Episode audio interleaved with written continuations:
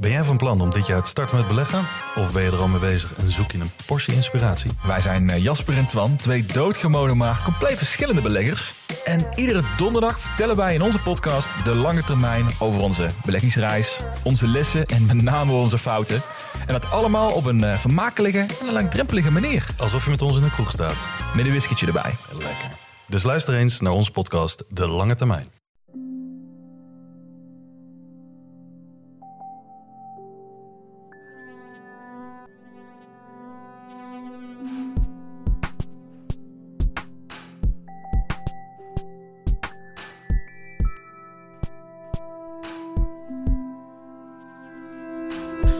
Hallo, ik ben Pieter van Relaas. In Relaas hoor je waar gebeurde verhalen en die worden verteld door de mensen die ze zelf hebben meegemaakt. We gaan luisteren naar Sarah en naar haar adoratie voor een voor haar heel bijzondere Scandinavische muzikant. En dat magisch momentje dat plaatsvond toen ze hem voor het eerst live aan het werk zag.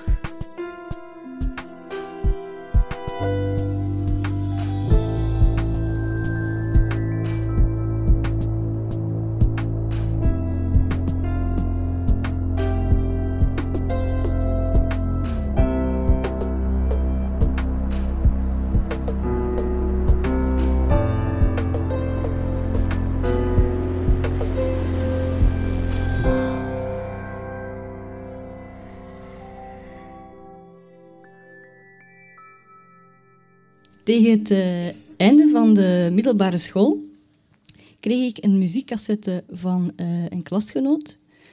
Uh, wij hadden die gewoonte dat we muziek gaven aan elkaar. En elke keer als hij me iets gaf, was ik wel onder de indruk. Dat was altijd tof. En op die cassette stond geschreven Kim Hjortoy. Ik had er nog nooit van gehoord. Bleek een elektronische muzikant uit Noorwegen te zijn. En die klasgenoot benadrukte, Sarah, je had dat supergoed vinden. Dus thuis maakte ik er wel een moment van. Ik zorgde dat ik alleen thuis was. Ik zette mij aan tafel, half voor de grap, een rechte rug, mijn armen rustend op de tafel, helemaal klaar om te luisteren. Maar ik uh, begreep het eerst niet zo goed. Ik had ook nog nooit zoiets vergelijkbaars gehoord. Ik hoorde eigenlijk een rommeltje van beats en opgenomen geluiden. Maar gaandeweg gebeurde het wel en werd ik super enthousiast. Uh, werd ik eigenlijk zelf een beetje overspoeld door hele grote emoties. Ik was toen uh, eh, 16 jaar. Dat moet een van de eerste keren geweest zijn dat ik zo onder de indruk was van iets dat iemand anders had gemaakt. Uh, zijn muziek klinkt eenvoudig en intuïtief gemaakt. Dat vond ik spannend. Het lijkt er ook op alsof hij niet met zekerheid weet hoe dat je muziek moet maken. Alsof dat hij gewoon maar iets probeert. En daar herkende ik mezelf heel hard in. Uh, ik kwam naar België. Ik was toen al begin de twintig. En ik kocht natuurlijk een ticket, want ik wou hem ontmoeten. Maar dan begon ik mij een beetje voor te stellen hoe dat de avond zou zijn. En ik kwam tot de vaststelling dat hij niet echt ging weten wat voor een impact dat hij had op mij. Zelfs niet als ik heel luid applaudisseerde.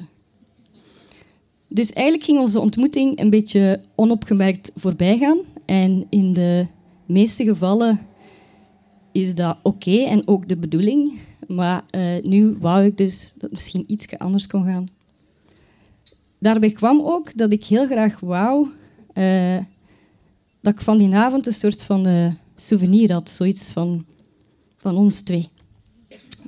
Uh, dus ik, ik begon zoiets te bedenken. Ik wist dat hij een illustrator was. Ik ben ook een illustrator. En ik dacht, oh, misschien is het leuk als we elkaar kunnen tekenen, gelijktijdig. Dat lijkt me wel iets leuk. Ik wist nog niet of, dat, of ik dat kon doen dus ik nam voor de zekerheid gewoon wel papier mee en potloden. Dus ik ging vanavond zelf wel zien wat dat ging lukken. Uh, het was in Brussel. Het was uh, een hele mooie zaal. Het was uh, een zaal met rode fluwelen stoelen, een heel groot podium met de planken vloer. Er was niet veel aankleding, er waren geen visuals, er waren niet veel speciale spots of zo. Gewoon redelijk sober. In het midden van het podium stond er een tafel uh, met zijn DJ-grief op. En Kim Jortoy kwam meteen op en die begon eraan. En dat was een redelijk heftige set, zo bijna techno. Het was wel redelijk stevig. Uh, het was mij ook meteen duidelijk dat dat eigenlijk was voor op te dansen. En ik keek naar de zaal en ik zag iedereen in zijn schone stoel zitten. Uh, en het is ook een dingetje dat ik heb. Als ik naar een optreden ga, dan voel ik me er vreemd genoeg verantwoordelijk voor dat de artiest zich echt wel gewaardeerd voelt. Dus dan ga ik ofwel heel luid applaudisseren of als enigste een staande ovatie geven. Uh, of fluiten, maar ik kan niet echt fluiten, dus dan zo wat gekwetter. En uh, dat is zo, hè. Ja. En um, ja, halverwege het optreden zag ik nog altijd dat iedereen in zijn stoel zat. En ik begon zo ja, zenuwachtig te worden van dit is de avond, dan moet hier gewoon, iedereen moet hier uit de bol gaan. En wat is dat hier? Uh, en vooral ook Kim Jortoy had dat echt niet tof vinden. Ik zat er zo aan me in.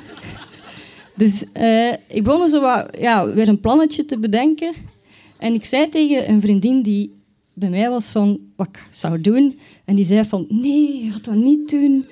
Uh, maar ja, dat zat dus in mijn hoofd. Ik kreeg, het kreeg er niet meer uit. Dus uh, ik deed het dan maar, mijn verantwoordelijkheid nakomen. Dus uh, ik stond op, ik wandelde naar het podium. ik klom op het podium en ik begon te dansen naast Kim Hortoy. En ik, Kim Hortoy die keek een keer op, die lachte, dus ik dacht van, goede move. En die ja, ik, ik wou eigenlijk gewoon instant tonen van kijk, het is hier tof, je bent goed bezig, ik ga hier helemaal uit de bol gaan voor jou. Maar dan, ik dans graag, dus op zich zag ik zo daar, dat zag ik zo wel goed komen, dat deel. Maar ik had eigenlijk nog nooit echt voor zo'n groot publiek gedanst. En instant wou ik van dat podium af. Maar kon dat niet maken, want het stond er nog maar net op. Je kunt niet erop en eraf gaan, dan lijkt dat echt op niks.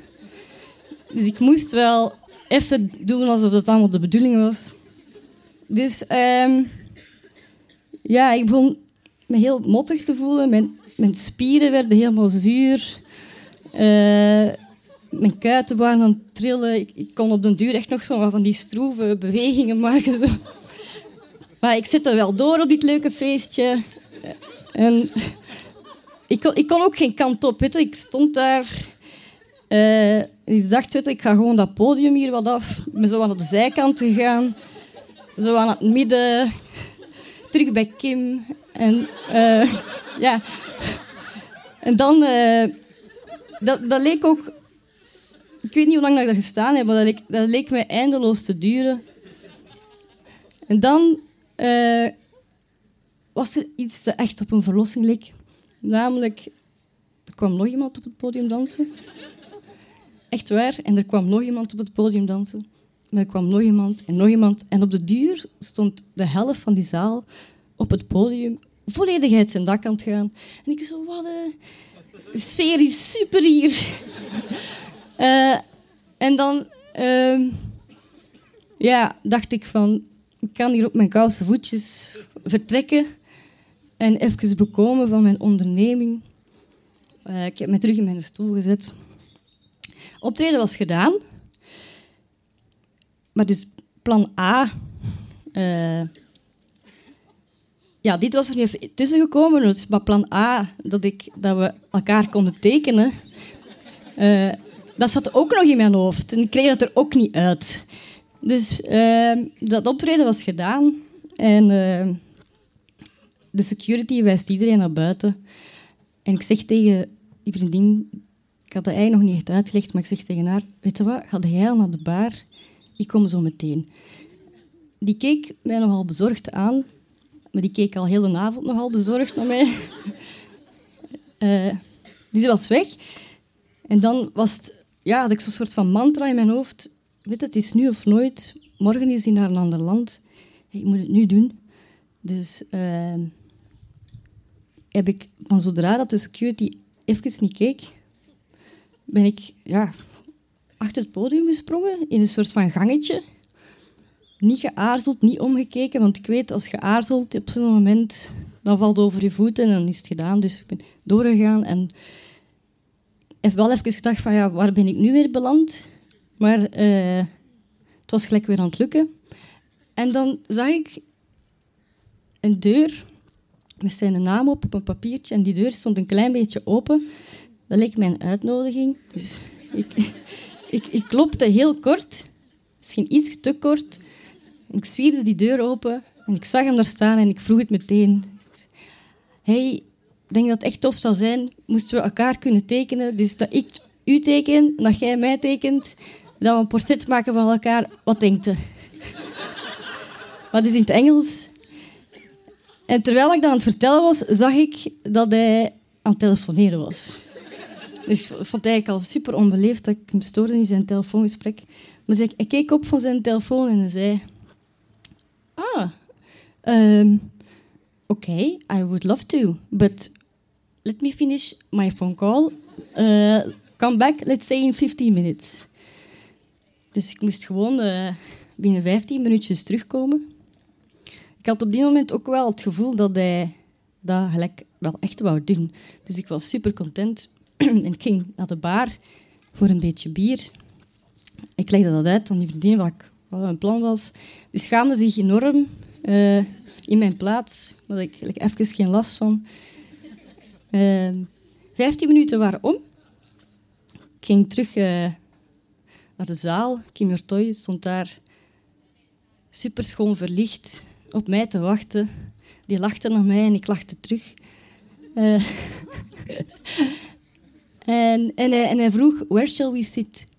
En ik zeg, uh, let's, zullen we, we zullen in het midden van de zaal gaan zitten. Daar zijn altijd de beste plaatsen. Dus we direct daar gaan zitten. En ik haalde mijn papier dat ik voorzien had van harde flap. En uh, potloden. En ik legde uit waarom het goede potloden waren. Ze waren goed zwart, dat tekent vlot. En we waren meteen eigenlijk in ons element en geconcentreerd bezig. Zo. Maar uh, je moet weten, als je een portret tekent van iemand, dat is eigenlijk meteen een redelijk intieme manier van kijken, dat je zo om de paar seconden goed kijkt. Like zo, ja, die neus en dan die oren. Dus dat was eigenlijk zo wel een spannend moment, maar we hebben dat, we hebben dat goed opgelost. En hij vertelde een beetje over zijn manier van werken, dat hij intuïtief werkt en knikte. Ik zei dat, ja, dat had ik begrepen. En ik vertelde een beetje over zoveel jaar terug dat ik die cassette uh, had gekregen van een klasgenoot.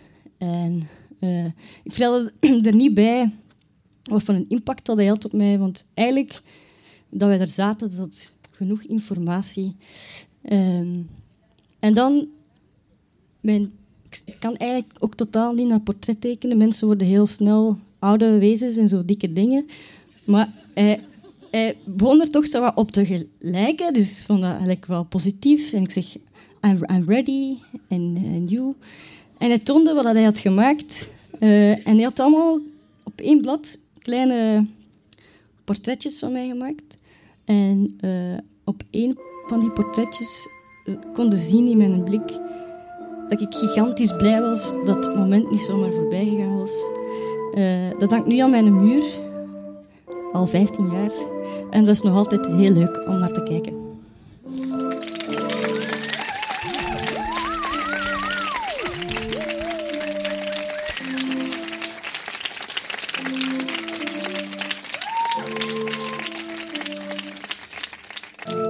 Verhaal van Sarah. Ze heeft het verteld in Gent, in bar bricolage, of eerder gezegd buiten bar bricolage. Het is in de open lucht en het was bij de ondergaande zon, helemaal op het einde van de avond. Had ik op dat moment Kim Hjortoy kunnen opzetten, die avond was nog perfecter geweest. Maar dat kon toen niet. Dat is ook niet de bedoeling van Relaas als vertelavond. Maar laat ons nu naar een streepje van die Kim Hjortoy luisteren en denken aan Sarah en haar verhaal in de ondergaande zon. Maak er een momentje van. Stop even met wat je aan het doen bent. Doe een klein dansje voor Sarah.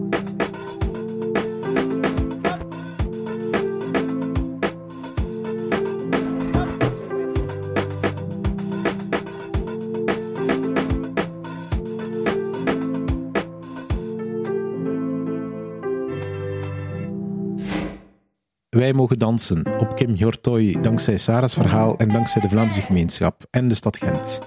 En dankzij jullie, onze fans. Jullie zijn met meer dan 11.000 elke week. Hoe zot is dat? Dat is ongeveer een half voetbalstadion al.